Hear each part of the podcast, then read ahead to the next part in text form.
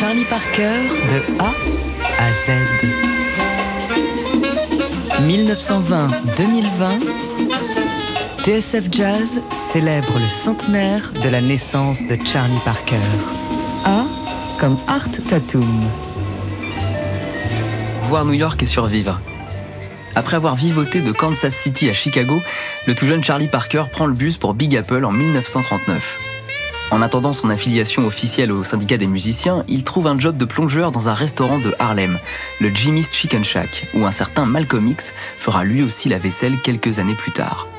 En attendant, la vedette des lieux, c'est le pianiste Art Tatum.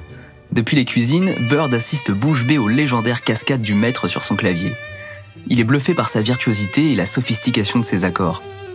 Lorsqu'il repart à Kansas City fin 1939, ce n'est plus le même Charlie Parker. Je rêve de jouer un jour à l'alto les phrases de la main droite de Tatum, aurait-il déclaré à l'un de ses amis. Charlie Parker de A à Z. Semaine spéciale Charlie Parker sur TSF Jazz.